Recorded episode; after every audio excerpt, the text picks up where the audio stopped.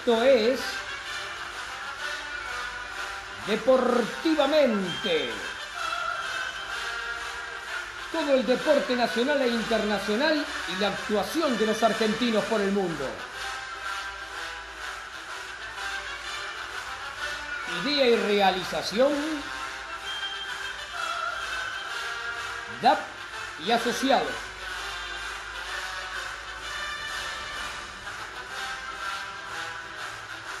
Juegan hoy en Deportivamente Antonella Curatola, Alejandro Molesi, Juan Cruz Españolo, Fabián Simón, Claudio Dilelo, Alan Zafiro, Patricio Pudenti Pasini, Vanessa Insinga, Ariana Isasi, Facundo Lancelota, Yamili Barbosa. Auspician este programa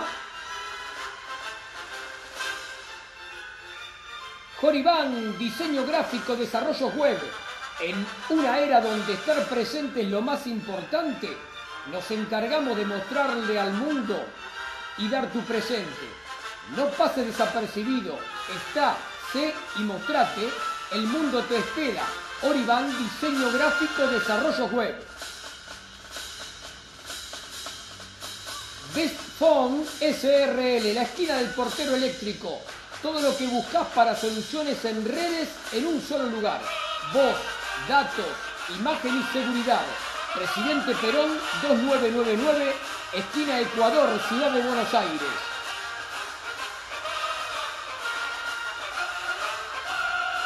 Lolita Ger, uñas gelificadas, tapping gel, esmaltes semipermanentes. Lolita Ger. Aquí comienza Deportivamente por MG Radio. Adelante ustedes.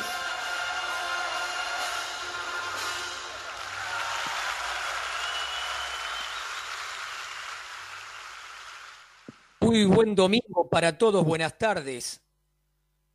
Es el Día del Periodista. Hola, hola, hola. Acá estamos, feliz día para todos. Gracias. Gracias por el saludo, igualmente para ustedes. Estamos contentos de, tener un, día en nuestra hermosa profesión.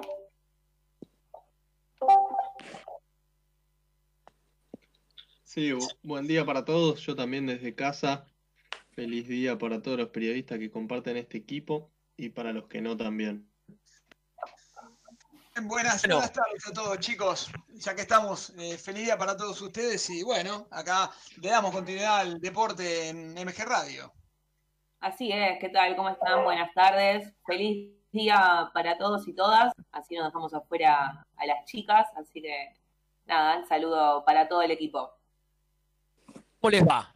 Vamos a ser distinto con una efeméride justamente, porque es el Día del Periodista y la historia marca que primero de junio de 1810 la primera junta dictó el decreto el que se disponía que saliera a la luz nuevo periódico semanal con el título de Gaceta de Buenos Aires.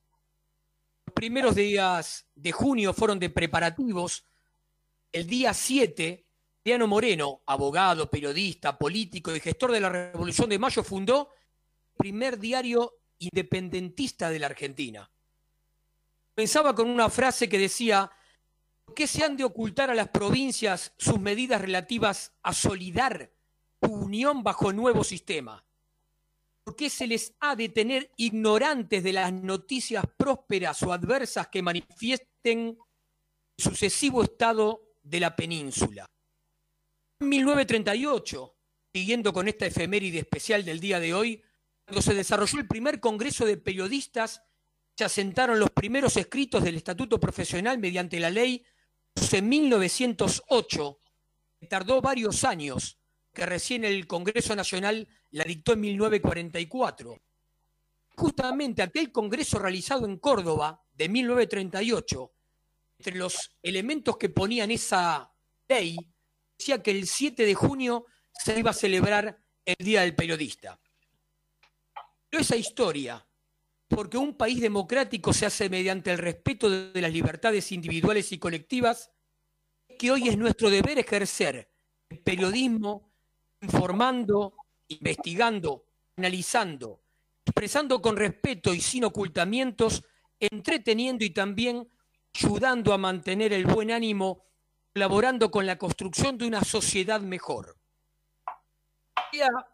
Lo haya adquirido por estudio, formación o simplemente por oficio, sea que se haya estudiado en terciario, escuela de formación, universidad o simplemente haciéndolo en la práctica. Feliz día, colegas que siempre busquemos realizar dignamente nuestra actividad, defender y a sostener el derecho a informarse, informar libremente. Buenas tardes amigos, buenas tardes para todos, buenas tardes equipo. Adelante Juan y Anto con lo que continúa en el programa. Bueno, vale, gracias por el por esta nota, por este, por este inicio. La verdad que es un, es un placer para nosotros eh, transmitir y opinar y, y ser periodistas, así que, estamos contentos en nuestro día. Así es, así que gracias Ale, la verdad que fue una entrada hermosa, eh, porque bueno, es nuestro día, y además el día se presta, ¿no? Para un poco de melancolía para todo esto con, el, con el día gris que hay todo el fin de semana. Así que nada, feliz día para vos también. Noto una cierta similitud entre Mariano Moreno y vos, Ale, abogado, periodista, gestor, de, gestor de la primera junta, vos sos gestor de Deportivamente, así que no son muchas similitudes. Y le falta hacer la revolución nada más, ya estamos. No, pasamos, pasamos, pasamos. Bueno, eh, hoy, ahora, ahora más distendidamente, tenemos un programa con tantas cosas, dice que en lugar de las cuatro vamos a tener que terminar a las seis. Sí, totalmente. Seguimos, seguimos, seguimos. Ahí total, la gente de MG Radio no tiene problema, seguramente. tenemos algunas discusiones interesantes para plantear un poquito al aire a ver cómo, cómo sigue la historia, pero a ver, ¿qué les parece si arrancamos con el chino y el tema de Jaguares que ya algo teníamos por ahí dando vuelta? Sí, es una, noticia que tenemos calentita, está estas semanas bastante revolucionado el mundo del rugby argentino porque al parecer Jaguares no va a poder, este año ya está, está se sabe que no se va a jugar el Super Rugby, pero al parecer el Super Rugby como lo conocíamos, donde participaba Jaguares, no, no va a ser más efectivo. Eh, se sabe porque uno de los jugadores, Cubeli y, el ex técnico Gonzalo Quesada ya dijeron que Jaguares no va a ser más de local en Argentina, eso como, como base sería lo mínimo, pero Jaguares va a tener que buscar otro torneo. Eh, una de las noticias más fuertes también de esta semana es que Gonzalo Quesada anunció que, se va eh, de Jaguares, se va a, ser el entrenador del Stade francés, pero eh, al parecer no es que no es que Quesada se va muy contento porque la oferta con Stade francés él la tenía hace bastante, pero él quería quedarse en Jaguares. En las últimas comunicaciones con la UAR, eh, parece que acordaron que lo mejor, no solo para, o sea, lo mejor para Gonzalo Quesada como profesional era, era que, que se vaya a jugar a, que se vaya a entrenar al Estado francés, porque Jaguares vive hoy en, un mar de, incertidumbres. Y muchos jugadores tienen ofertas del exterior y parece que se, que se van a ir. Y Lucas Mensa fue el primero que, que ya anunció que se va a la, segunda categoría de Francia, pero después Montoya, el Traiman en esta temporada, que venía haciendo el Traiman, eh, está vinculado con equipos de Inglaterra, Bofelli con el Racing de, Francia, Guido Petit y Marcos Kremer también con equipos de Francia, pero al parecer los jugadores más jóvenes van a, van a decidir quedarse y, ver, ver dónde, dónde se puede ubicar este equipo argentino, esta franquicia que venía también, el año pasado había sido finalista del Super Rugby, eh, ver si se puede involucrar en algún torneo sudafricano, porque al parecer los de Nueva Zelanda y Australia ya decidieron que no van a viajar más para, para estos pagos y se van a cortar y, hacer un torneo entre ellos. ¿Sabemos por, qué, decidieron eso los países allá del otro lado del charco?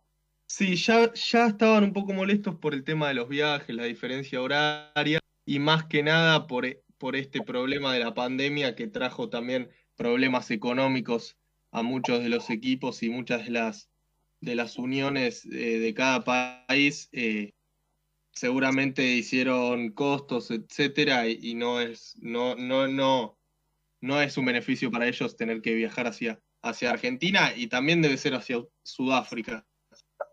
Sí, creo que lo que, más vamos a sufrir el tema de que se cancele el Super Rugby y que los jaguares no estén más somos nosotros, los argentinos y los jaguares, porque el resto de los equipos tienen, tienen campeonatos muy competitivos que, entre ellos van a seguir jugando. Para nosotros que estamos creciendo vamos a ser los, mayores eh, damnificados, digamos. Sí, totalmente. El Super Rugby de Nueva Zelanda va, va a estar ya la semana que viene con sus respectivos protocolos, pero ya van, a tener un torneo como para terminar este año con, con roce. Eh, solo los equipos de Nueva Zelanda. Gracias, Chino, por el, informe del rugby. Sos el especialista acá en este equipo, así que nada, te agradecemos. Yo particularmente no caso una del rugby, así que te, agradezco mucho la, información. Sí, no, de nada, de nada y feliz día Usted es crack en vole y curatora, no se me haga lo humilde. No, bueno, bueno, pero es otro tema ese. bien, bien. con las recomendaciones? Dale. Vamos. Que prevención es clave, preocuparse es útil para no caer en pánico, preocuparse es ser responsable, cuidarte es cuidarnos, Pararnos con agua y jabón regularmente, utilizar el pliegue del codo en caso de estornudar, no tocarse ojo, nariz, boca, ventilar los ambientes, infectar los objetos que se usan con frecuencia. En el caso que aparezcan síntomas como fiebre y tos, fiebre y dolor de garganta, fiebre y dificultades para respirar, llamar en la ciudad de Buenos Aires al 107, en la provincia de Buenos Aires al 148 y en todo el país al Ministerio de Salud de la Nación al 0800 22002 0800 22002 Al mismo tiempo, tener en cuenta que que utilizar estas medidas de prevención por el tema del el coronavirus y bien en Capital Federal y Gran Buenos Aires y especialmente en la zona del AMBA todavía eh, rige el aislamiento y en pequeñísimos lugares del país también. En el resto está funcionando el tema del distanciamiento, por lo tanto nos sugieren la utilización de alcohol, alcohol gel, lavandina, tapabocas, tener los dos metros de distancia, y ese tipo de cosas pueden ayudar a que el país salga más rápidamente de esta situación. Siempre recordar que si hay donaciones podemos ir a www.cruzroja.org.ar. Recordar siempre que para cualquier tipo de urgencia se puede llamar al 911 para situaciones de violencia de género el 144. Vamos con el audio de Ari con la sección Mujeres Destacadas. Feliz día para Ari, antes que nada. También. Hoy en La Mujer Histórica quería traer a alguien que le dejó mucho al básquet y quizás no tuvo el reconocimiento que mereció. Ella es Cheryl Miller, considerada la mejor basquetbolista de todos los tiempos. Y cuando hablo de que no se le dio el reconocimiento que mereció, es porque muchos la tomaron como la hermana de, en este caso, Reggie Miller. Él no estaba de acuerdo con todo esto, ya que decía que su hermana era mucho mejor que él y fue la única que le pudo ganar en el uno contra uno. Cheryl nació el 3 de enero de 1968 en Riverside y tiene tres hermanos. Saul Jr., quien siguió los pasos militares de su padre, Darrell, que se fue al béisbol llegando a las grandes ligas como catcher, y Reggie, quien eligió el básquet como ella. Tras esta decisión, comenzó a crearse la historia de ambos y principalmente de ella, quien se matriculó en Riverside Polynetic High School, en donde pidió jugar con los hombres y no pudo hacerlo por la negativa de ellos mismos. Esto potenció más a la joven y logró resultados impensados para el básquet masculino y femenino y se posicionó como la mejor jugadora escolar de la historia de Estados Unidos. Para entender hasta dónde llegaba su dominio en una cancha, hay que trasladarse al 26 de enero de 1982, su último año de instituto. Ese día, Miller vivió su particular éxtasis y regaló al mundo una actuación sobrehumana, sobrepasando los famosos 100 puntos de Chamberlain en un partido. Ese día, Cheryl parecía tocada por una varita y anotó 46 de los 50 tiros de campo que intentó, además de 13 de 15 desde el tiro libre, para terminar con 105 puntos en su casillero desde la victoria de Notre Vista. Luego llegó al campus de Los Ángeles, en donde se encontró con un equipo formado para ganar desde el primer momento. Esta meta la alcanzaron en el Final Four celebrada en Norfolk, Virginia, en la que las troyanas se impusieron por 72 a 61 a las Lady Thatcher en un partido que terminó por encumbrar a Miller como la gran estrella del baloncesto femenino. Fue la primera joya de un tesoro de valor incalculable que aumentaría con otro título universitario, otra final disputada, cuatro selecciones consecutivas como All American, tres premios seguidos como mejor jugadora universitaria, así como tres trofeos Naismith que dejaban en claro que era la mejor jugadora del país. una deportista con una trayectoria única que culminó sus cuatro años de la universidad con 3.018 puntos, 1.534 rebotes y 462 robos en los 128 partidos en los que vistió la camiseta de la USC. En aquellos años 80, el deporte femenino seguía sin tener el reconocimiento que se merecía y el paso al profesionalismo era una auténtica utopía para las jugadoras que apenas unos meses antes copaban titulares en revistas y periódicos deportivos. Sin una liga profesional en Estados Unidos, las estrellas universitarias tenían que buscar acomodo en el extranjero para conseguir algo con sus carreras. Y la de Cheryl se rompió a la misma velocidad que se destrozaba el cruzado. Otra vez, la época le jugaba una mala pasada. Lo que hoy se soluciona con una operación y recuperación más o menos larga, en 1985 suponía el adiós definitivo a las canchas para la mayor figura del baloncesto femenino. Este deporte reconoció la verdadera dimensión de Miller en 1995, con su inclusión en el Salón de la Fama, recordando la trayectoria de una figura que rompió los moldes y vivió en un tiempo que todavía no valoraba en demasía a las grandes figuras femeninas del deporte. Ya finalizando, les recomiendo Las Troyanas, un film que trata de dibujar el camino hacia la leyenda que fue en su momento Cheryl Miller y un equipo que cambió el baloncesto universitario para siempre en los difíciles años 80. Muchas gracias ahí, Ari, con mujeres destacadas y trajo a alguien del básquetbol. Vamos a hablar de básquetbol femenino, ¿no, Anto? Sí, así es. Tenemos a una entrevistada, una de las chicas de la selección de, de la gigante, que bueno, más adelante estaremos comentando algo más eh, respecto de, ese tema, de esa disciplina, que bueno, al parecer hay un, hay unos entredichos, hay un problemita entre los directivos ¿no? de, la, de la federación que, que rige acá y el volei, el volei, el básquet nacional, así que, bueno, estaremos hablando más adelante sobre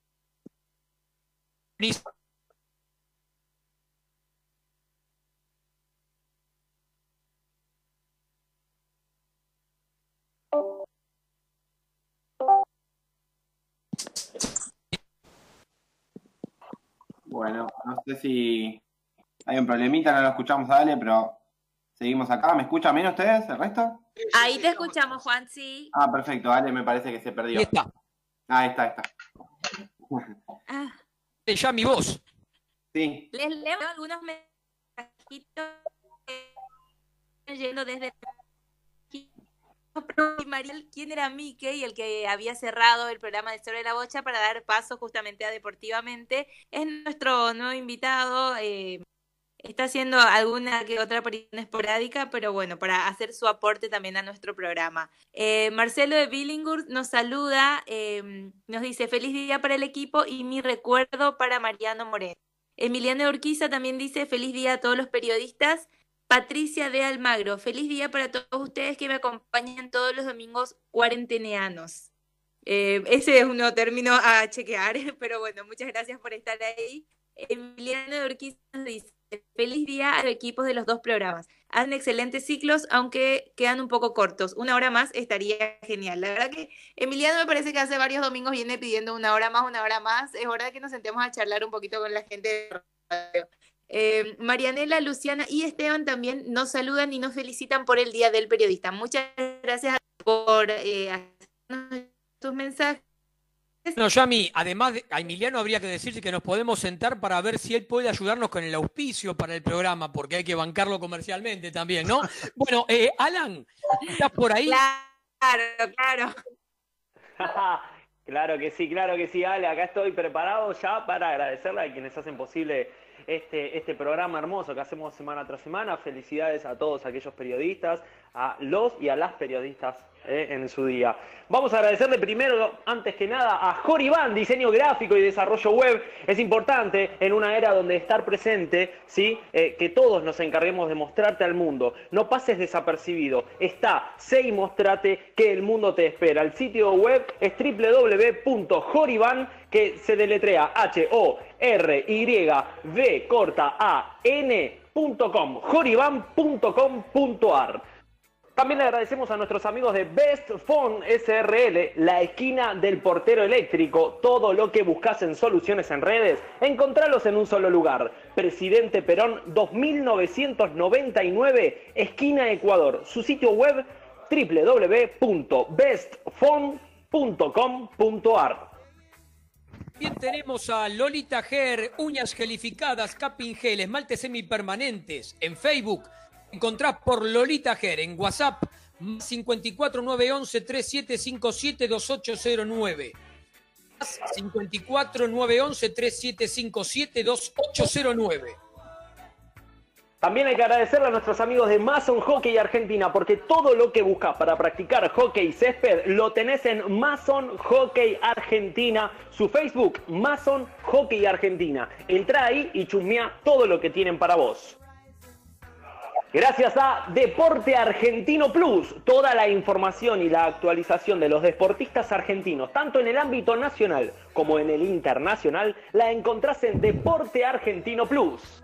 Su sitio web www.deporteargentinoplus.com. Finalizamos con RNI Consultores Independientes, equipo especializado en telecomunicaciones, energía, medio ambiente y seguridad social. www.adiacionesni.com.ar Ahora vamos con Juan Cruz y los cumpleaños y efemérides que quedaban. Dale, vamos. Antes del corte, cumpleaños de la semana, el lunes primero de junio fue el cumpleaños de Bruno Lemaire de para natación y también de Carlos Goya de golf. 2 de junio cumplió Celia Fioroto de básquet y Luciano Cachete de Checo de vóley. 3 de junio, cumpleaños de Florencia González de básquet en silla de ruedas. 4 de junio, cumpleaños de Pablo Fusto de pelota vasca y Rosario Luchetti de hockey.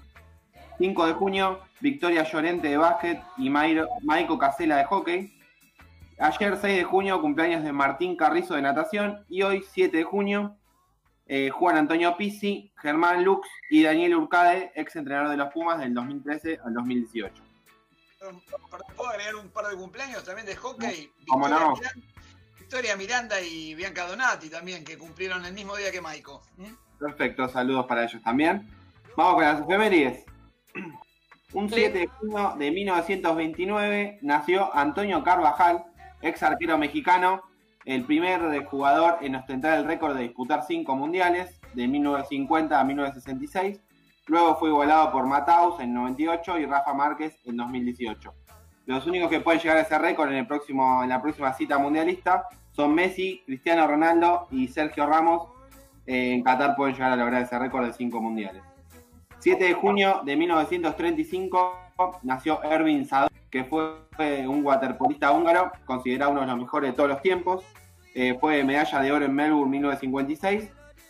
Eh, 7 de junio de 1942, River en un partido le ganó 6 a 2 a Chacarita y el periodista también Borocoto publicó en la revista de gráfico River fue una máquina y a partir de ese momento se bautizó de esa manera a la temible delantera riverplatense que era Muñoz Moreno, Pedernera, La Bruna y Lustó. 7 de junio de 1956 nació Antonio Alzamendi, ex futbolista uruguayo que fue figura en River y en Independiente y en el conjunto millonario es recordado por marcar uno de los goles más importantes de su historia, que fue la final de la Copa Intercontinental frente al Steaua Bucarest de Rumania para darle el título a River. 7 de junio de 1970 es el cumpleaños hoy también de Cafú, el futbolista brasileño ganador de dos Copas del Mundo y considerado uno de los mejores eh, laterales por derecha de la historia. Eh, 1972, también un 7 de junio, fue el, gol más rápido de la historia de los mundiales. Eh, récord que se ostenta hasta el 2002, que después eh, lo iban a, igualar. Pero a los 15 segundos, Václav Masek hizo el primer gol de Checoslovaquia frente a México, luego ganaría el conjunto mexicano por 3 a 1. 7 de junio de 1982 nació Ana Kurnikova, ex tenista rusa, ganador, ganadora de dos Grand Slam y actual esposa de Enrique Iglesias. 7 de junio de 1993 falleció el basquetbolista croata Drazen Petrovic a causa de un accidente de tránsito. Fue ganador de tres medallas olímpicas, de bronce en Los Ángeles 84, plata en Seúl 88 y plata en Barcelona 92. Obviamente siempre perdiendo contra el Dream Team, ¿no? 7 de junio de 2009, Roger Federer le ganó a Robin Soderling y consiguió el único Roland Garros de su historia y además se igualó a Pete Sampras con 14 títulos de Grand Slam, siendo el mayor ganador. Hoy en día lo pasó, sigue siendo el mayor ganador, pero tiene 20 Grand Slam. Y tengo un bonus track que no es eh, deportivo, sino que un 7 de junio es el cumpleaños de un cantante, a ver si se dan cuenta quién es. A ver, canta, voy, a can- anímate. voy a cantar una parte de la canción y ustedes van a decir quién es, de quién es el cumpleaños hoy. Quisiera ser un pez para tocar mi nariz en tu pecera. Sí, sí. ¿Quién es? Eh, lo tenemos, lo tenemos. Juan Luis Guerra. Bien, Yami, hoy es el Eh. Juan de Guerra también, muy bien. Prometo, vamos a mejorar el tema del canto para las próximas ediciones de Deportivamente. Sí. La, la última Tratemos- para. Sí. No, Nico, tratemos de arruinar lo de Mickey, ¿viste? No, La última claro. eh, que me lo pidió mi amigo Claudio es que hoy no es de hoy, sino es de ayer, un 6 de junio, hace seis años, asumió en River Plate Marcelo el Muñeco Gallardo, que fue uno de los DT, o el DT más, más ganador que tuvo la historia de River. bueno, bueno, ya fue los fanatismos. Mauro, si querés andar poniendo música, porque esto ya eh, no, no va. Eh, que, ¿a qué me dice, amigo de Juan? Antes del corte de la radio sumamos algunos cumpleaños más que, que habían quedado del hockey.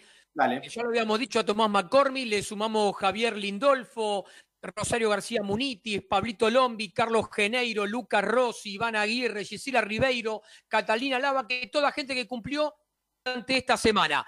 Mauro, vamos con el corte de la radio y retornamos en unos minutos MG Radio Deportivamente. Desde la ciudad autónoma de Buenos Aires, República Argentina, transmite MG Radio, mgradio.com.ar. El Círculo de Entrenadores Personales te ofrece un plan a tu medida. Entrenamiento para la salud y para deportistas de alta competencia. Comunicate en nuestra página en Facebook, Círculo de Entrenadores, arroba Professional Trainer, Círculo de Entrenadores Personales y viví mejor. Mabel Rodríguez, profesora de canto para principiantes. Trabajo corporal para prevenir la fatiga vocal, enfocado a docentes de jardín y primaria. Comunicate a nmabelr@hotmail.com. Animate con Mabel Rodríguez.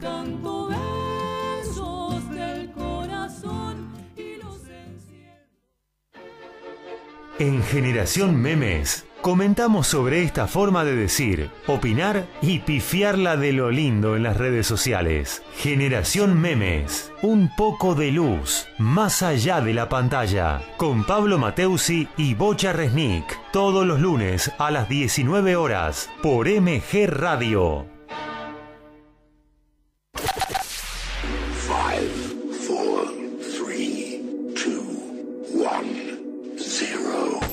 Todos los martes, abre la disco. Abre la disco. Un viaje al pasado con música que para vos está siempre presente. Abre la disco. El programa que todas las semanas llega a tus oídos de la mano de Gustavo Rubín. Abre la disco. Un momento único. Un momento para vos. Un momento verdaderamente genuino. Abre la disco. Los martes a las 21 por MG. Los sentimientos, las sensaciones viven en MG Radio. Solo para románticos. Les propone un viernes diferente. Conduce Ezequiel y lo disfrutan todos. Solo para románticos. Los viernes a las 19 horas por MG Radio. Para cuidar tu cuerpo y mente, MG Radio tiene el programa que vos esperabas. El Templo del Alma, con Diego Esteban y un destacado equipo de profesionales. El Templo del Alma, los viernes a las 21 horas en MG.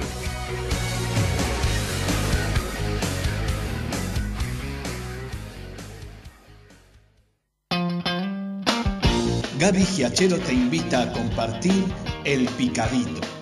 Deportes y buena música.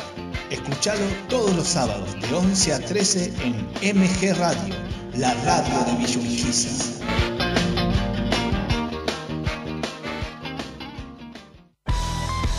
Viví, sentí, disfrutá sobre la bocha y toda la info del hockey sobre césped.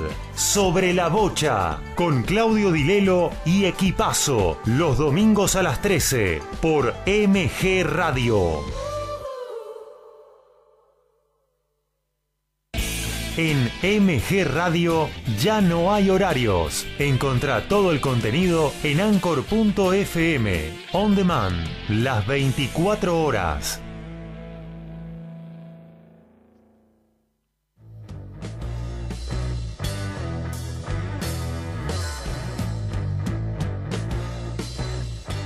Viví momentos genuinos.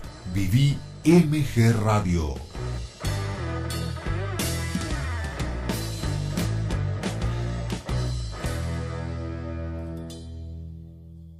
Quince horas, tres minutos.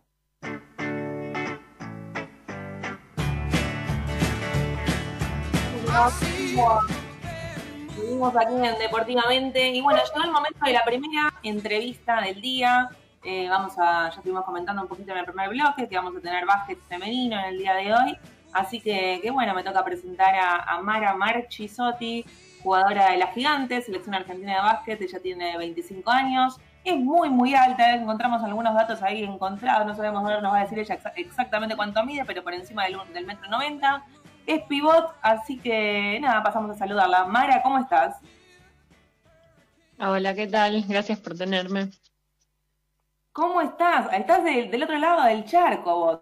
Acá algo antes habíamos comentado acerca de otros deportes. Eh, ¿Cómo está todo por, allí, por Reino Unido, Gales, más ex- exactamente?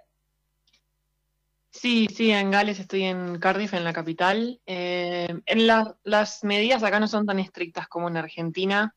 Es un poco más relajado porque te dejan salir a hacer ejercicio al aire libre. Y ahora están empezando a introducir que podés eh, encontrarte con otra persona, otra casa, al aire libre también, igual manteniendo la distancia y todo. Pero bueno, nada, eso.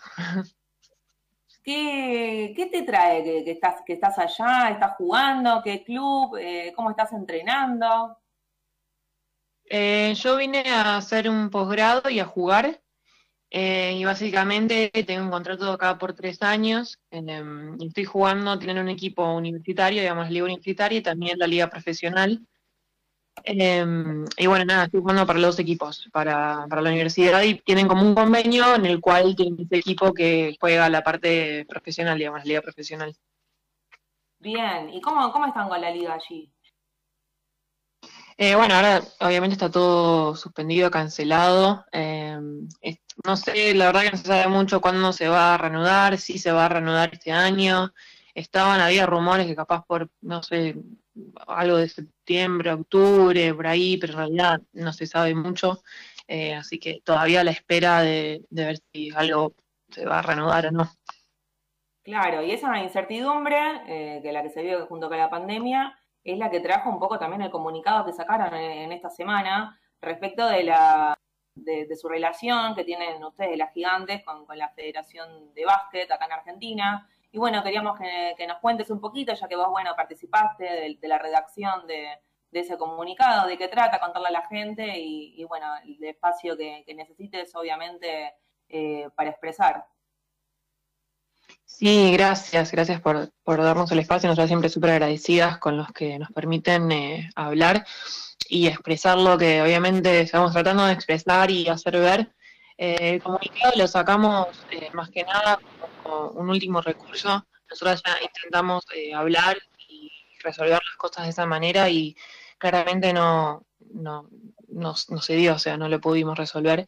Entonces optamos por esta forma que con todo el movimiento feminista que está últimamente pasando, creo que nos, también nos estamos apoyando un poco en eso y mostrar que, bueno, la desigualdad todavía existe, todavía está y la verdad que en estos últimos seis meses eh, se sintió como que el básquet femenino desapareció, nos borraron del mapa y la verdad que obviamente no es lo que queremos y es lo que estamos tratando de que se haga ver y de, de poner el foco en eso, que nosotros queremos que el básquet femenino crezca en Argentina y siga creciendo, obviamente. Y me imagino que ustedes, a ver, deben tener comunicación con muchos de los jugadores. eh, y bueno, vos desde tu experiencia nos podrás contar miles de situaciones.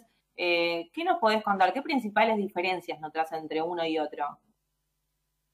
Eh, hay tantas cosas, la verdad que mm, creo que nunca hemos hablado de nada. Justo ayer con las chicas estábamos recordando momentos. Eh, entrevista en Tiene Todo Pasión también. eh, y ella había mencionado, por ejemplo, eh, una de las veces que, la vez que viajamos, que tuvimos una gira, una gira a China, eh, y nos tardamos creo que más o menos como 50 horas de vuelo para allá y como unas 70 horas de vuelo de vuelta. Eh, escalas en todos lados de más de 14 horas en un aeropuerto, durmiendo en el aeropuerto. En Alemania nos bañamos en el aeropuerto, estuvimos como 16 horas ahí. Eh, que estoy segura que a la selección mayor masculina no le, no le puede, no le, no le pasa.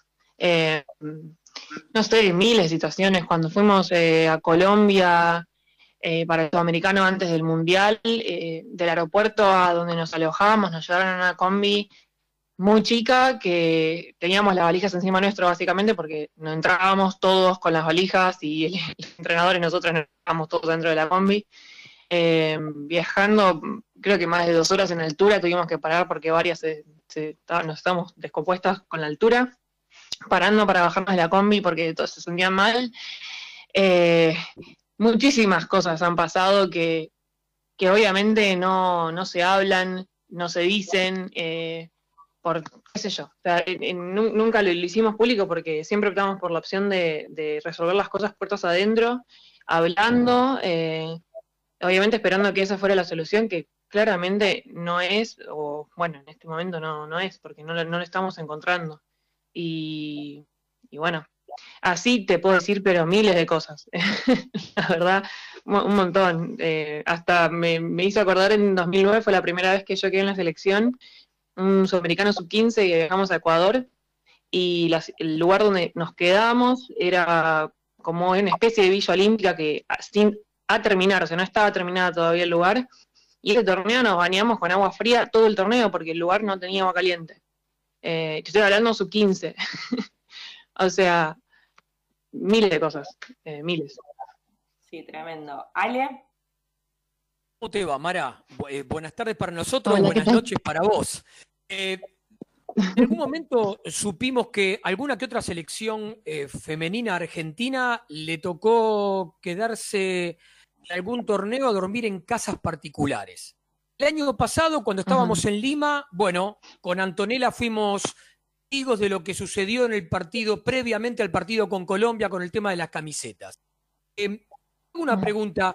eh, ¿Ustedes se han contactado con eh, deportistas, eh, las chicas del fútbol femenino y las chicas del handball o del hockey para poder armar algo en conjunto un poco más armado de todos los deportes femeninos de la Argentina? Eh, nosotros estamos tratando de, obviamente tenemos la asociación de jugadores que todavía no somos parte de eso y es lo que también es una de las cosas que estamos tratando de hacer, de, de poder formar parte de ellos siempre súper eh, a disposición nuestra para ayudarnos. Eh, y una de las chicas eh, sí tiene contacto con las chicas de fútbol, con las de handball, con las de volei, eh, que nos están ayudando, están dando una mano para cómo afrontar, digamos, toda esta situación que ellas ya lamentablemente también lo tuvieron que pasar. Eh, y bueno, eh, con ellas también nos están dando una mano muy grande, la verdad, que para, para ver cómo afrontar esto de la mejor manera, obviamente. Y otra pregunta más es, eh, además de, del tema deportivo, de los dirigentes deportivos que ustedes denuncian, ¿en algún momento alguna del plantel se pudo a, eh, comunicar con alguien relativo a- al Ministerio de Deportes de Matías Lammers o de Inés Arrondo para expresarle esto y que ellos también puedan tomar intervención y darles una mano? Todavía no, no nos comunicamos nadie con el ministerio, solamente fue que nos comunicamos con la CAB en, eso de febrero más o menos, tratando, eh, viendo qué, qué iba a pasar y aún así seguimos sin tener respuestas de la CAB. Eh, seguimos esperando que nos den un plan, pero no, todavía con, no, no nos comunicamos nadie del ministerio. Estamos en proceso de tratar de- de ver si nos podemos comunicar con ellos. Hola Mara, ¿cómo estás? Buenas tardes. Eh, bueno, buenas noches para vos. Soy, soy Juan Cruz. ¿Qué tal? Y antes yo te quería llevar un poquito a tus inicios, pero la- lo que te quería preguntar es si se pudieron comunicar con a- alguien de, también de, del básquet masculino, si alguno le quiso dar una mano, los quiso ayudar, ya que ellos son los que tienen la- los mayores privilegios, capaz ellos también las pueden ayudar, si tuvieran, si tuvieran algún contacto con ellos. Eh, yo personalmente no, no tuve ningún, ningún contacto, la verdad que no, no, no, no conozco mucho a los chicos del, o sea, los he visto, sé quiénes, obviamente, pero no, no tengo así un contacto personal con ninguno de ellos. Eh, sé que se mostraron eh, como, o sea, apoyándonos en las redes sociales, sé que algunos han retuiteado en Twitter y etcétera, pero que yo esté al tanto no, no creo que hubo algo así explícito que alguien se comunicó con nosotras eh, para algo específico. Mara, aquí Antonella nuevamente, eh, quiero dejar eh, expreso acá públicamente que, bueno, yo por parte del vole y del colectivo Doble Cambio, que somos las chicas que estamos detrás de la profesionalización del doble cambio, estamos súper dispuestas a estar en contacto con ustedes y a darles una mano en lo que necesiten, porque nosotras también nos organizamos a, raíz de, un comunicado que, circuló por redes sociales y bueno, a partir de eso también nos empezamos a organizar, así que también somos un grupo eh, inexperto en el tema, pero bueno, creo que, si hacemos la fuerza todas juntas por el deporte femenino nacional eh, y no solo eh, por deportes, va a ser mucho mejor. Muchas gracias. Sí, la verdad que es tal cual como decís, Santos, esto lo tenemos que sacar adelante juntas. Eh, el comunicado que sacamos, es más, lo hicimos nosotras, o sea, fue algo que hicimos entre nosotras, no, tuvimos un asesoramiento de nadie, fue algo eh, impromptu, digamos, no, no es que eh, salimos a buscar a alguien que nos dijera qué teníamos que escribir o qué no, eh, fue algo honestamente que sentimos nosotras porque estos últimos seis meses, la verdad que nos sentimos muy solas, sin ningún apoyo de nadie y bueno, fue el momento que decidimos que, que teníamos que salir a hablar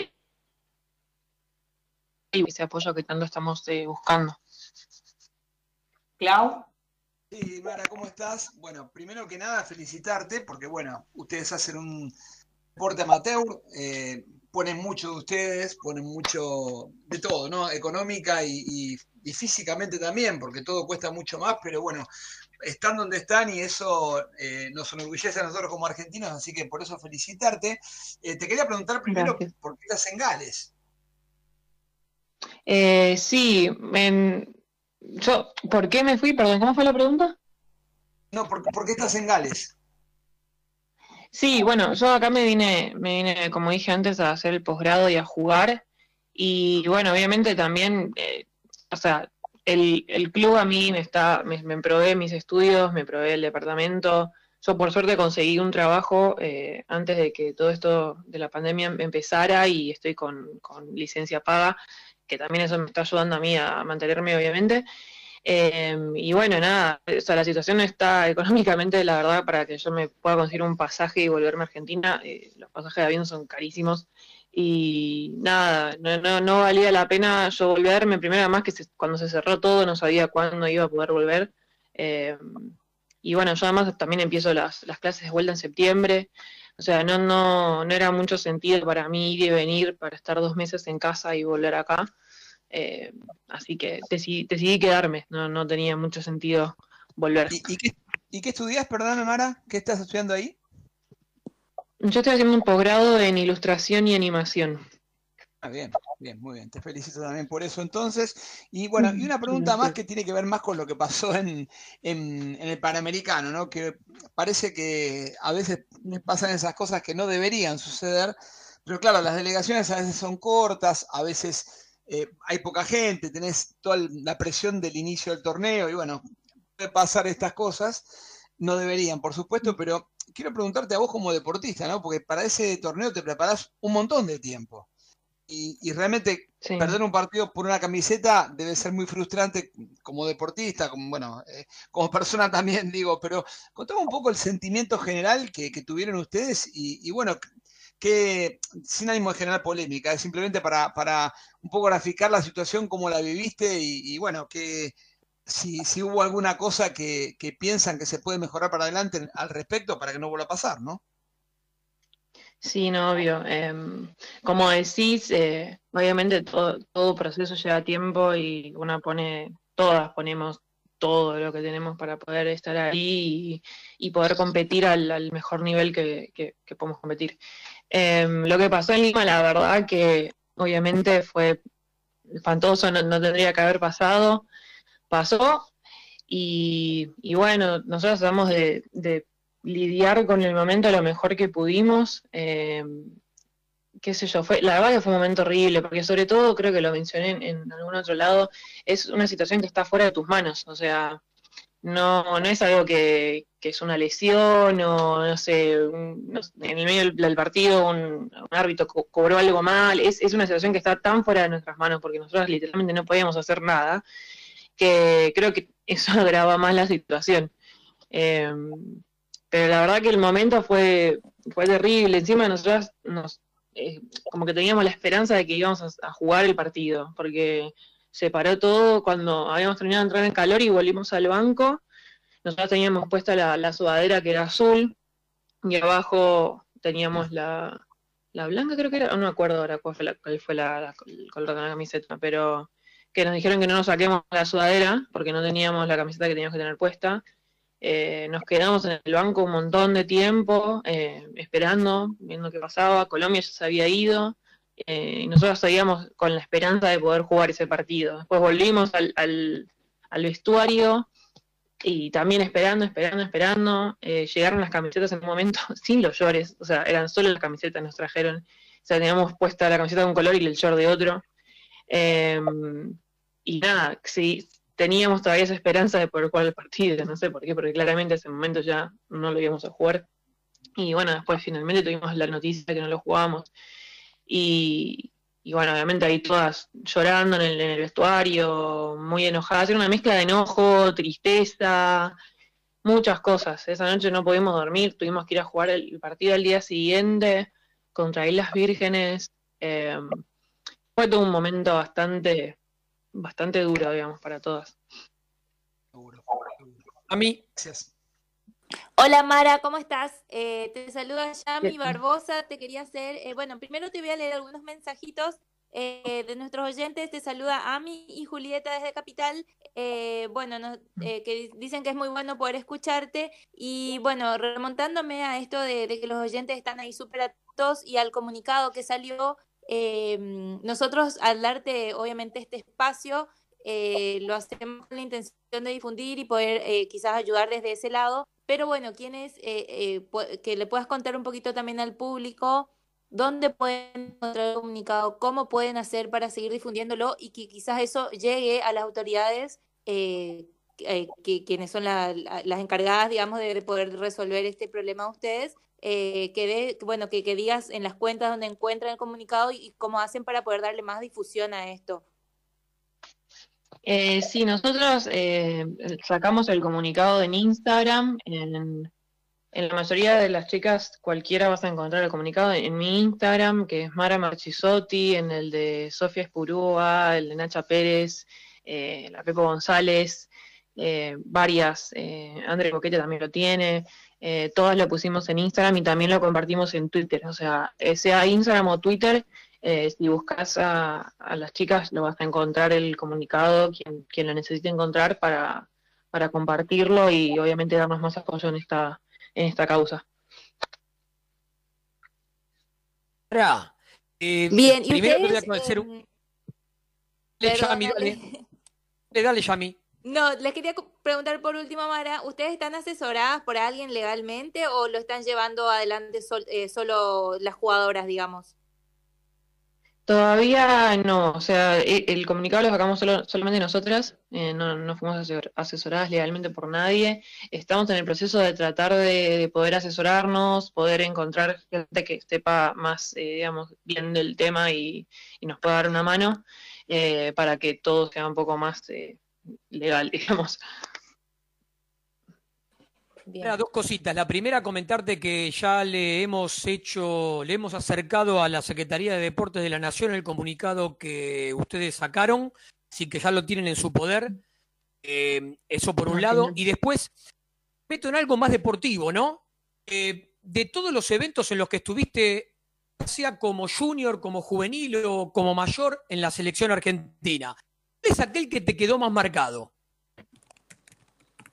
Una pregunta difícil. Fueron, no sé, creo que, bueno, el de Lima capaz que marcado por, por lo que pasamos, digamos, ¿no? Como algo bueno. Eh, y un buen torneo, la verdad que, que lo disfruté mucho, me parece que fue uno de los mejores torneos que tuvimos como selección mayor. fue la AmeriCup que jugamos en, en Buenos Aires, en Obras. Fue, la verdad, un, muy buen torneo para nosotros. Llegamos a la final eh, contra Canadá, perdimos por dos.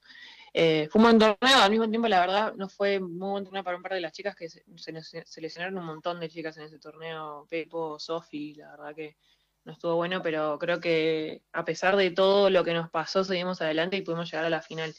Eh, así que ese torneo, la verdad que, que fue muy, muy bueno. Antes de darle el pase a Anto para que haga el cierre de la nota, te hago una consulta porque en producción nos comentabas que estudiaste Bellas Artes, latín, teología, química, inglés, francés e italiano.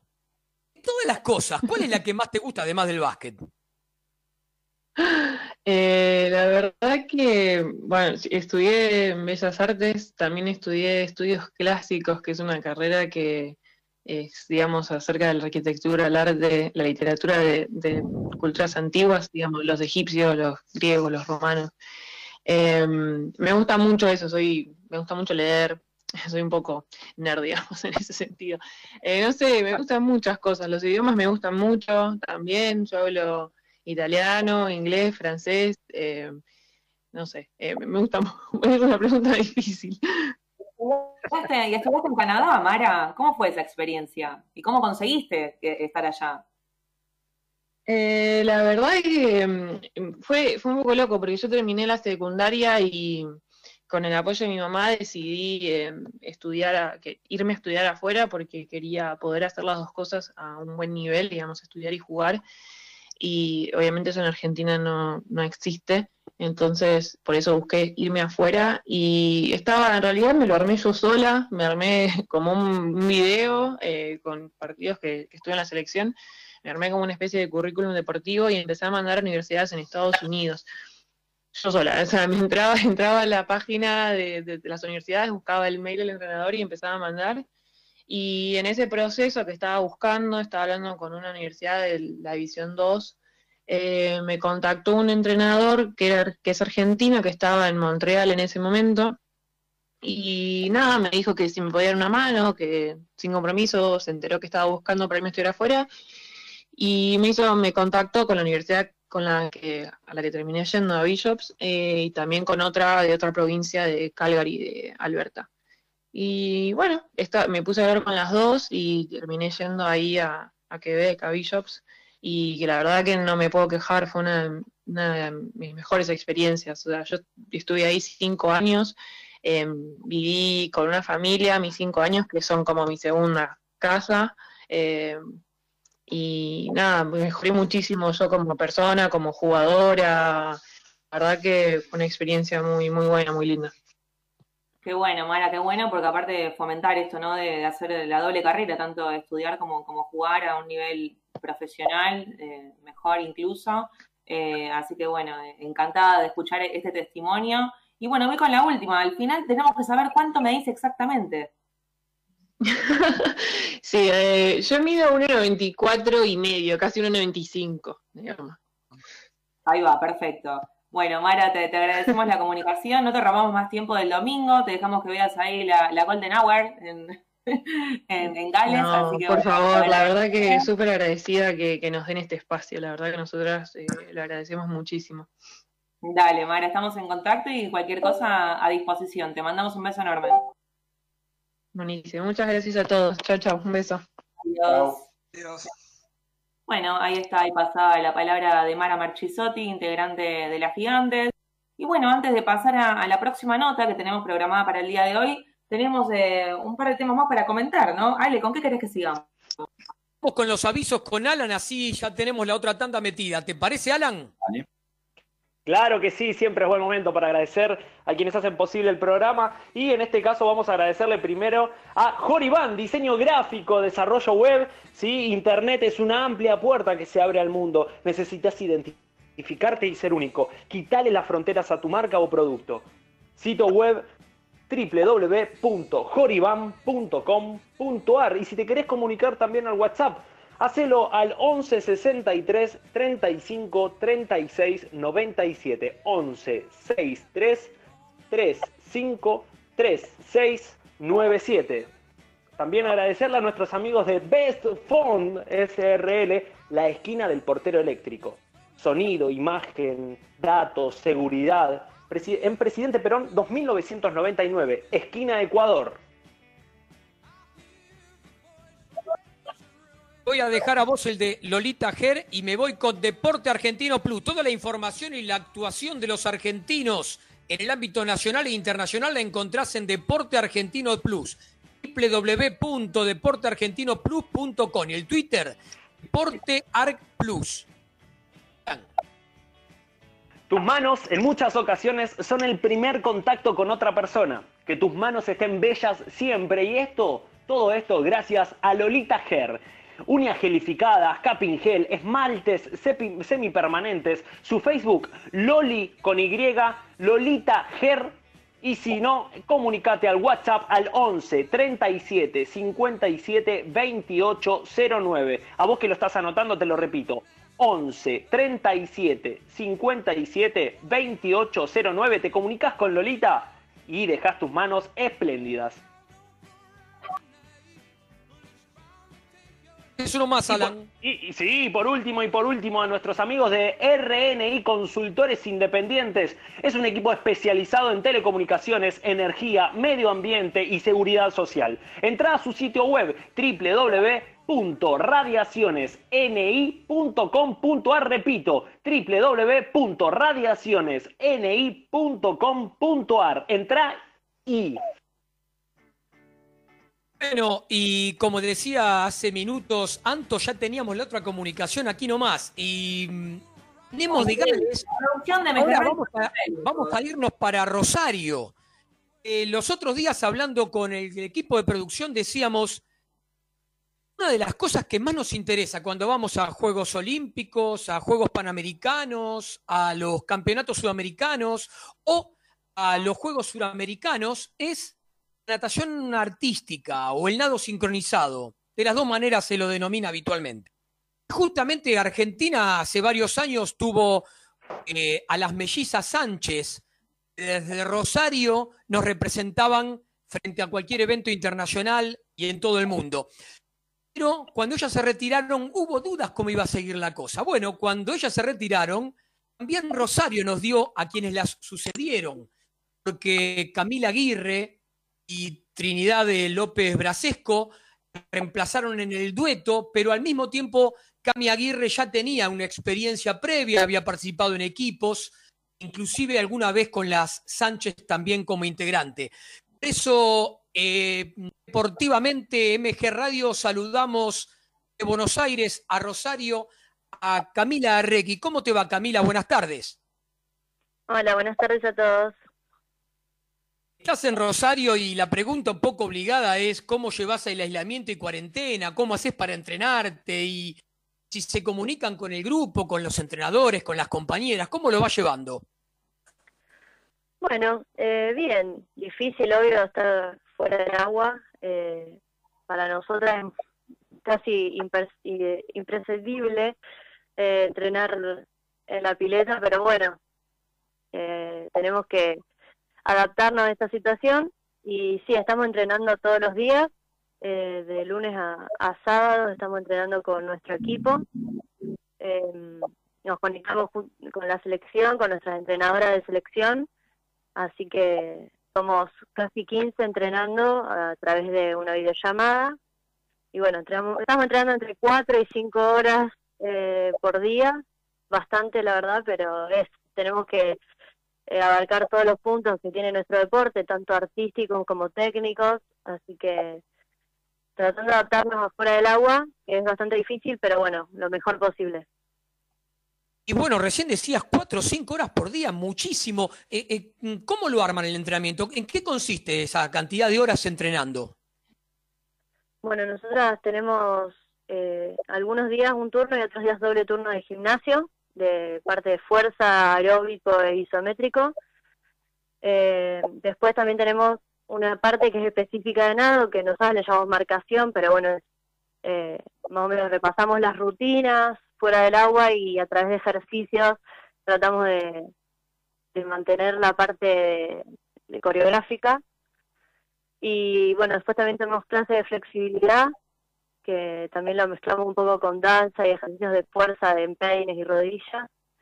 Y, bueno, eso más o menos se basa, eh, en la, la semana se va dividiendo en esos horarios. Hola Cami, buenas tardes, soy Juan Cruz. Eh, tu familia tiene pasado en deporte, tu papá practicó natación, después fue entrenador, waterpolo, pero ¿cómo fue que vos te inclinaste por el nado sincronizado o natación artística? Bueno, yo desde chiquita hacía, hice natación siempre y me gustaba mucho también bailar, hacía danza desde muy chica, desde los cuatro años arranqué a hacer danza clásica y me encantaba la música, me encantaba bailar y bueno, llegó un momento que la natación sola me aburrió bastante y bueno, justo en el club donde yo nadaba, donde mi papá daba clases, en el Club Sportmen había una escuela de natación y alguna, perdón, una escuela de nado sincronizado. Y bueno, arranqué ahí para probar algo distinto, que, que por ahí mezclaba un poco lo que es la música con, con la natación, el agua. Y bueno, me encantó, obviamente al principio eh, jugar, nadar, bailar en el agua, que eso creo que atrae a todos, a todas las chicas y, y también chicos. Y, y bueno, a partir de ahí no paré, eh, fui mejorando, fui en el, a los eh, 14 años tuve mi primera participación en un sudamericano juvenil y creo que a partir de ahí vi que, que podía llegar a mucho más y ahí empecé a entrenar mucho más consciente, más profesionalmente y bueno, llegué hasta donde llegué. La, bueno, eh, Javier, eh, Claudio, ¿vos querías decir algo? Claudio. Eh, vamos con una pregunta que te- alguna vez, eh, Cami, me contaste en un torneo, no me acuerdo bien eh, cuál había sido, pero me dijiste que estabas en un, uno que te hice la pregunta para que le explicaras a la gente qué consistía la natación artística y vos me dijiste es una mezcla de natación, danza, gimnasia y música. Si Te tuviera que preguntar cuál de esas cuatro cosas es la que más te gusta. ¿Qué elegís? Yo, yo elegiría lo que es el- la danza, el bailar. Eh, obviamente a mí de- desde chiquita ya me gustaba todo lo que es artístico y que es lo que me llamó de- del deporte, ¿no? La parte artística. Y creo que hoy en día me sigue gustando mucho más todo lo que es artístico del deporte que por ahí lo técnico, que por ahí veces aburre un poco, pero hay que hacerlo igual. Pero sí, obvio que, que todo lo que es el baile, lo artístico me encanta.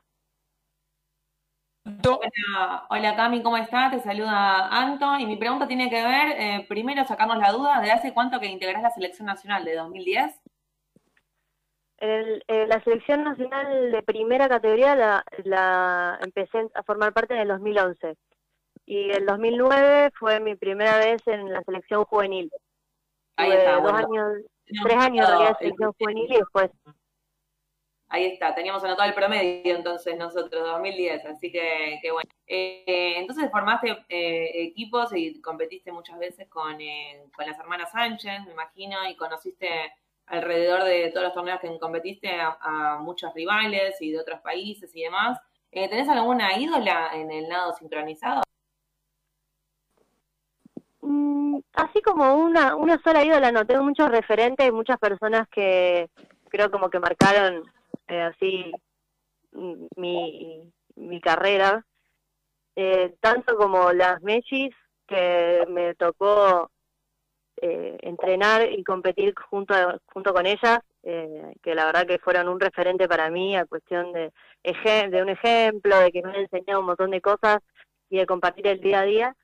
Y bueno, y después obviamente los eh, internacionales que como Gemma Mengual, que ho- hoy en día ya no, no compite más, pero fue realmente fue como una ídola para mí en el momento que ella competía.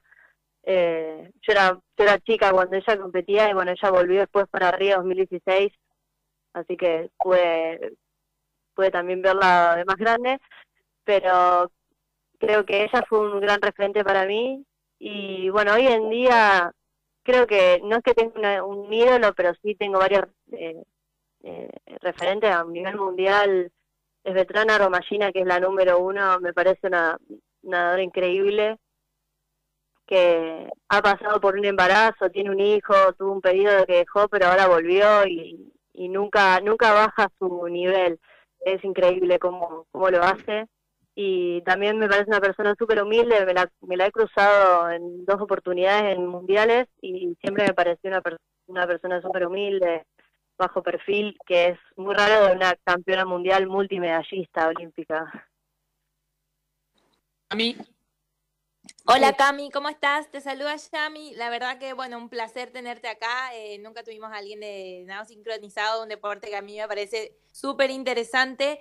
Y bueno, te quería hacer una consultita, ya que, bueno, en varios torneos te hemos visto competir individualmente, en dueto y también en equipo. Y te quería preguntar que si tuvieras que elegir alguna de estas especialidades, eh, ¿con cuál te quedas y por qué? Bien, eh, yo sí tengo que elegir, realmente me elijo equipo porque me encanta compartir equipo. Eh, obviamente el dueto es algo hermoso y que me dio un montón de oportunidades porque no es fácil por ahí llegar a los torneos que llegamos con el equipo. Y realmente, aparte de Trini, que es mi compañera de dúo, es lo más, nos llevamos súper bien. Pero si tengo que elegir una rutina, realmente elijo el equipo porque lo disfruto un montón, la paso súper bien haciendo equipo, me divierto y, también me, me gusta esto de, de que somos muchas, ¿no? Somos ocho personas y que tenemos que trabajar todas juntas para lograr que, se vea bien la rutina y la verdad que eso me encanta.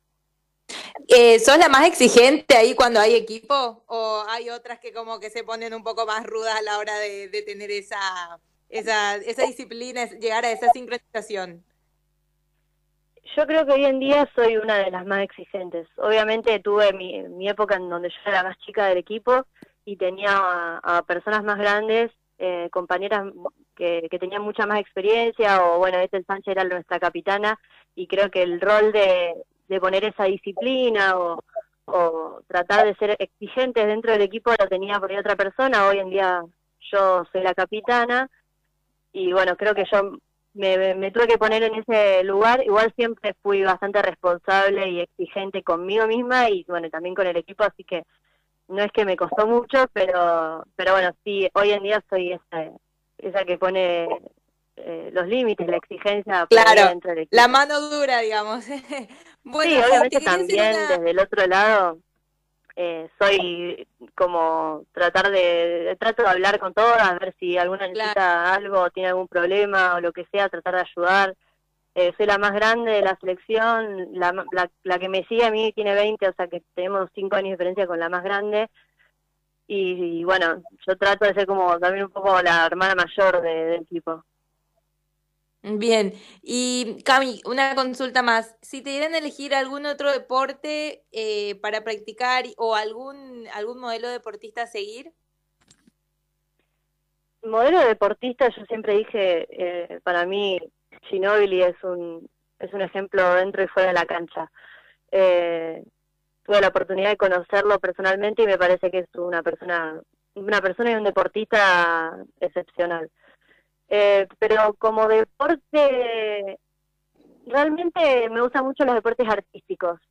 Eh, me gusta mucho lo que es el patinaje, me gusta la gimnasia, son deportes que, que me encantan ver bueno, porque comparten mucho con nuestro deporte, ¿no? La música, el tema del arte, el baile, eh, el transmitir algo con, con nuestras rutinas. Así que me quedo con la parte artística de los deportes. Bien, bueno, gracias, Cami. Eh, ¿Chino? Sí, Cami, ¿cómo va? Buenas tardes. Te pregunto, hace varios años que estás con Trinidad ya. eh, mi pregunta es cómo, cómo se conformó ese dúo, cómo fue que, que empezaron a competir juntas. Bueno, eh, en realidad empezó el 2016 cuando las Messi se estaban por retirar. Eh, tenían los Juegos Olímpicos de Río y bueno, iba, se suponía que iba a ser su última competencia. Y bueno, ya Mónica, la entrenadora de selección, tenía que empezar a buscar algún otro dúo como para que sea el, el sucesor, digamos, ¿no? Y que no quede el lugar vacío. Y yo, bueno, yo ya venía entrenando en la selección, era parte del equipo ya hace varios años, y Trini realmente entró ese mismo año, era muy chica, ella tenía 15 años, estaba en la selección de juvenil, y fue más que nada por una cuestión física, éramos muy parecidas, somos muy parecidas físicamente. Eh, y en primero empezó para probar, vamos a ver qué pasa con ese dúo, son muy parecidas, cada una era buena en su categoría, pero nunca nos habían juntado. Y, bueno, creo que salió bien. A mitad de año tuvimos nuestro primer torneo en Puerto Rico, que, que tuvimos medalla de oro, así que eh, nos fue muy bien. Y bueno, ahí empezó nuestra preparación eh, como dueto. Bien, Cami, tenemos algunos mensajitos para vos de nuestros oyentes que te quiero ir eh, leyendo. Nos dice Martina, excelente Camila, una genio. Luz desde Rosario nos está escuchando y nos dice que es un orgullo que los representes a todos los rosarinos. Eh, Oscar desde Aedo nos dice, gran deportista Camila, mucho sacrificio, muchas felicitaciones. Eh, Alejandra nos dice, genias Cami y Trini. Y Marianela, bueno, dice que todos los deportes, eh, todos los deportes los traen y son respetuosos con todos. Bueno, eh, a esto me refería que nunca habíamos tenido a alguien de- del deporte de ustedes y la verdad que es bastante interesante eh, todo lo que nos estás eh, aportando el programa. Eh, Ale, Ahí estamos. ¿Escucha? Sí. ¿La? Sí, sí, se escucha bien. Perfecto.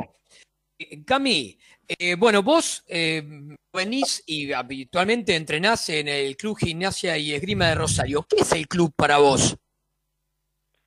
Bueno, para mí el club es como una segunda casa. Primero que creo que paso más tiempo eh, en el club, en la pila, que en mi casa. Y de ahí, yo obviamente, como dije antes, mi, salí de la escuelita de Sportmen Unidos, que es otro club de acá de Rosario.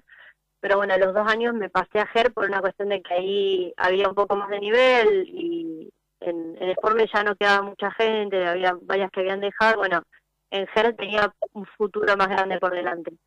Así que ahí aprendí todo lo que sé, ¿no? De- desde con mi compañera de, de infantiles, que la primera vez que entré en un equipo, porque yo antes hacía solamente solo, hice un, un equipito muy chiquito, pero aprendí a nadar en equipo, creo, ahí en GER. Y bueno, todas mis amigas también de hoy en día son del club, de nado, eh, y, y nada, creo que tengo toda una vida ahí adentro. Claudio. Sí, eh, ¿cómo estás? Eh, bueno, primero que nada, felicitarte, porque realmente Camila, eh, tan chiquitita representando a Argentina, eh, demuestra que, bueno, eh, que tienes una dedicación increíble y, y, bueno, me imagino eh, el, el trabajo que lleva a llegar hasta donde llegaste. Así que primero eso.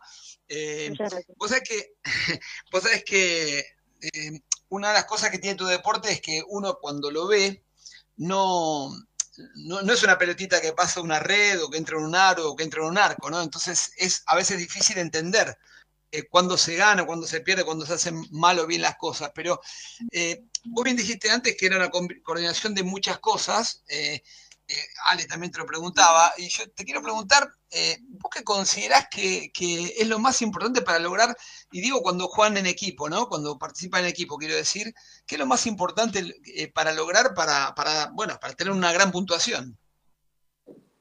Bueno, primero como lo dice el ex nombre, porque bueno, ya no se cambió el nombre, la sincronización es algo fundamental dentro de una rutina. Eh, más que nada en los, los dúos y los equipos, la sincronización entre las compañeras es- está en casi todas las notas. Eh, las notas de los jueces se dividen en tres paneles, que es el artístico, panel, el panel de impresión artística, el panel de ejecución y después en las rutinas técnicas tenés un panel de elementos y en las rutinas libres un panel de dificultad. En casi todos los paneles está hay un porcentaje de la nota que es sincronización, así que es- creo que es una de las cosas más importantes. Y, y después, bueno, la, la técnica, la ejecución, aunque es un deporte artístico, creo que vale, hoy en día vale mucho la- lo que es la, la preparación física de la nadadora y la técnica que tiene al ejecutar la rutina, que quizás fue ahí lo artístico. Cami, eh, ¿qué pensás, o más bien, qué sentís cuando ves el esfuerzo y los logros de tu hermano Facundo? Perdón, ¿se, se me corta cómo? Sí, perdón, digo, ¿qué pensás, o bien mejor, qué sentís cuando ves eh, el esfuerzo y los logros de tu hermano Facundo? Ah, súper orgullosa estoy. Eh, él, él arrancó un poquito después que yo en todo lo que es esto de torneos internacionales y, bueno, llegó creo que al máximo objetivo que tiene un deportista, que es un juego olímpico, así que yo sé todo lo que es el esfuerzo de que hace un deportista y bueno, y más él, así que súper orgulloso. mí, viste, me acuerdo porque en algunos casos estuvimos presentes ahí con algunos de los colegas. Bronce por equipos y también en el dueto en cocha. Viste oros y bronces en algunos Open. También participaste en campeonatos panamericanos, sudamericanos, en un campeonato mundial y en los panamericanos de Lima. Todos los torneos, ¿cuál te gusta recordar? ¿Cuál te quedó en tu memoria como diciendo, "Qué lindo fue esto? Bueno, creo que me puedo quedar con uno, la verdad, porque todos siempre tienen algo, algunos tienen cosas feas y otras tienen cosas muy lindas, entonces como que eh, también en todos los torneos aprendemos algo. Eh, uno de los, mis torneos favoritos fue mi primer sudamericano mayores, eh, tenía 17 años y bueno, fue en Belén, 2012, que lo pude compartir con mi papá, él fue con la selección de waterpolo y sacó, bueno, salieron campeones sudamericanos y nosotras fue nuestra primera medalla de plata sudamericana, después de muchos años de, entrenamiento y de lucha logramos eh, salir segundas. Y creo que eso fue inolvidable, más allá de que era mi primer sudamericano en primera, fue, fue inolvidable toda la experiencia, estaba toda mi familia mirándonos en la tribuna, eh, bueno, mi papá también acompañándome de deportista. Y, y bueno, creo que otro torneo así importante que, que me marcó, bueno, otro fue Toronto 2015, que también fue un, creo que fue la mejor experiencia de mi vida. Era como todo un mundo nuevo para mí, un juego panamericano. Y nada, la pasé súper bien, más allá de los resultados que fueron muy buenos para nosotras y que disfrutamos un montón la competencia. La experiencia en sí fue muy linda. Y, y después eh, el mundial con Trini, eh, más allá de que por ahí uno en un mundial no busca tanto un resultado o, uno- o una final, porque bueno, a veces es difícil, hay países, hay potencias muy grandes, pero, pero bueno, también es eso, nutrirse de la experiencia y compartir por primera vez torneos con Rusia o con eh, Ucrania, España, China, Japón, que son potencias mundiales, y verlos de al lado tuyo entrenando es eh, inexplicable, así que eh, creo que me quedo con esos torneos. Sí. Cami, cuando las cosas se normalicen, ¿cuáles son tus próximos objetivos a cumplir? Bueno, mi primer objetivo es volver a una pile, eh, pero no. Eh, en realidad estamos bastante atadas a cómo se van dando las cosas. Por ahora tenemos programado solo el preolímpico. El año que viene tenemos en marzo, eh, si todo sale bien, el preolímpico. Y bueno, ahí se decidirá si, si clasificamos para Tokio o no. Y también teníamos un sudamericano este año, era en marzo, sudamericano de mayores, iba a ser en Buenos Aires, de deportes acuáticos, y bueno, con todo esto se tuvo que suspender, se suspendió, y así que estamos esperando a ver si se reprograma para algún momento, pero bueno, eso era un objetivo bastante importante que teníamos este año y se, se suspendió, así que estamos a la espera de, de las noticias. Cami, ahí te digo que hay muchos mensajes que entran de mucha gente, algunos de Rosario, otros de acá de Buenos Aires. Eh, después en algún momento te los voy a hacer, te los voy a enviar vía WhatsApp o algo, porque tenemos que ir terminando, que ya estamos cerca del final del programa. Recién hablabas de los objetivos. Yo ahora tuviera que preguntarte para finalizar, es tu sueño deportivo, tu gran sueño deportivo, más allá de los objetivos próximos a cumplir. Si te dicen, a ver, permite un ratito, soñá con algo, ¿qué soñás? Y obviamente ir a un juego olímpico. Creo que es el sueño de todo deportista. Estar en, en la máxima, en el máximo torneo internacional que existe, eh, los Juegos Olímpicos. Bueno, bueno, esperemos que se pueda ir dando próximamente y que el preolímpico del año que viene ayude para eso. A mí, agradecerte desde ya la disponibilidad, agradecerle también a tu familia que nos permite que vos puedas estar un rato con nosotros robándole tiempo a ellos. De verdad, agradecido de que nos representes como nos representás y sigas creciendo en el deporte. Un beso grande, muy buenas tardes y bueno, a esperar que, que finalice rápido este tiempo raro para volver a entrenar con normalidad, ¿no? Sí, sí, tal cual. Bueno, muchas gracias a ustedes por, por la nota y también por el tiempo. beso grandote y buenas tardes. Tuvimos Chao, ahí a Camila Regui, integrante del plantel y de la selección argentina en sincronizado, que ahora es natación artística. Y algunos le dicen nado combinado también, ¿eh? Acá en el grupo no vamos a, no vamos a ver al chaval. Qué bestia ese. Sí, sí. Bueno, a ver, estamos en el sprint final del programa eh, y tenemos un montón de temas. Sí. algo de ya que estamos con el agua, Santiago Gracia, había algo por ahí, Anto, ¿no? Había algo por ahí que tiene que ver eh, más que nada con la natación a nivel internacional, que bueno, a nosotros nos toca de cerca porque eh, se nos quieren llevar a Santiago Grassi. ¿Cómo es esto? Les, cuento un poquito. La natación quiere armar una liga internacional de natación. Eh, quieren profesionalizar el deporte. Eh, porque bueno, a, raíz de todos los de todas las competencias que tienen por FINE, que es el ente que rige la natación a nivel internacional, eh, no tienen ot- mucha de más competencia, no existe todo esto que hay, por ejemplo, no sé, en el fútbol o, o en, el, en el tenis, en el circuito de tenis y demás. Así que bueno, surgió la idea y aparentemente, eh, bueno, quieren a Santiago Grassi, que bueno, él es un nadador argentino que ya ha tenido participación en Juegos Olímpicos y demás.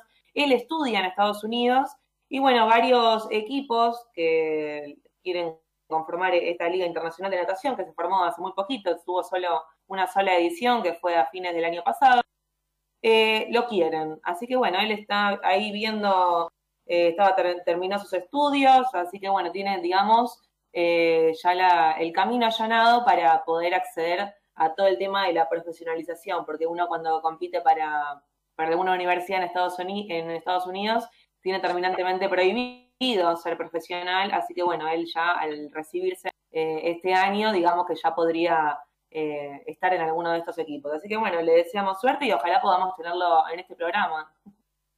Vamos a ver, vamos a contactarnos con él. es muy amable siempre en los torneos cuando le pedimos nota.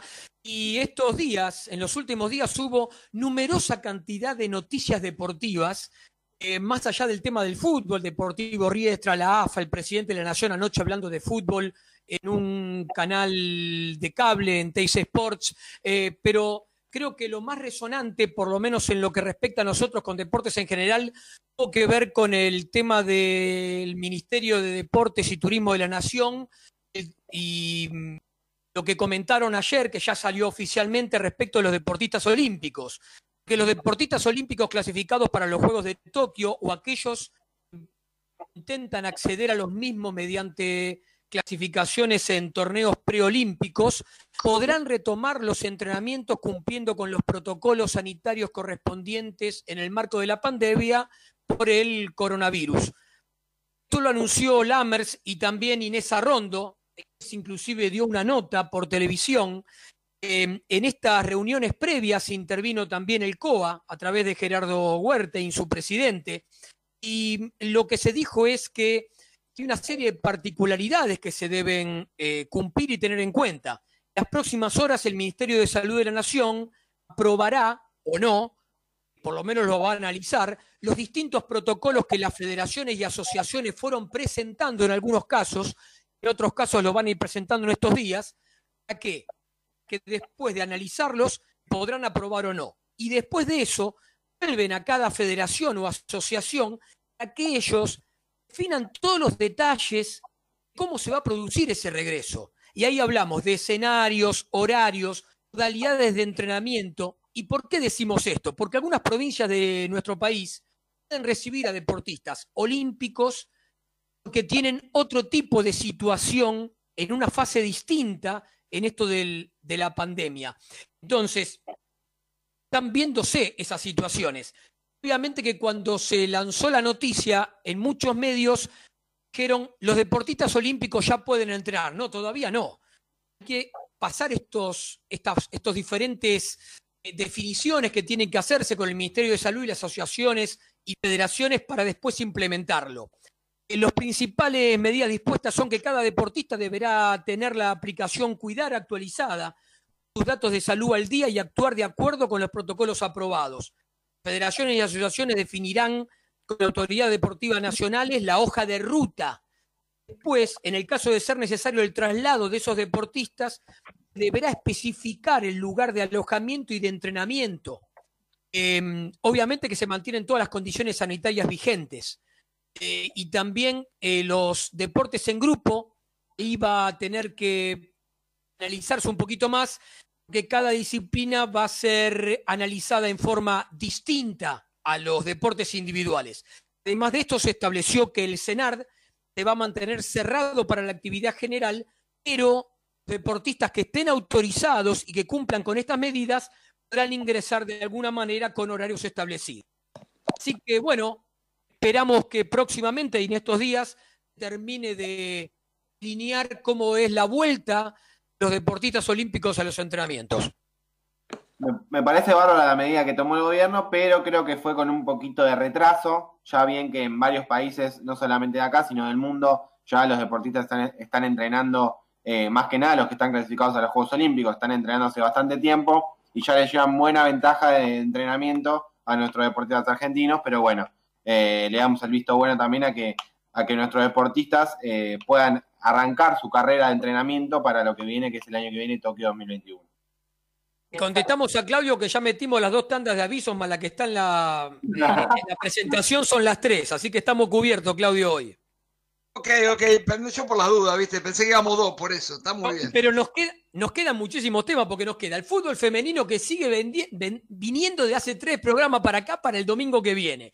Ahí seguir está, vamos a poner las pilas, vamos a poner las pilas y conseguir una chica de fútbol y a Santiago Grassi. Yo voy por esos dos, ¿eh? así que no sé, esté atenta dale. la gente.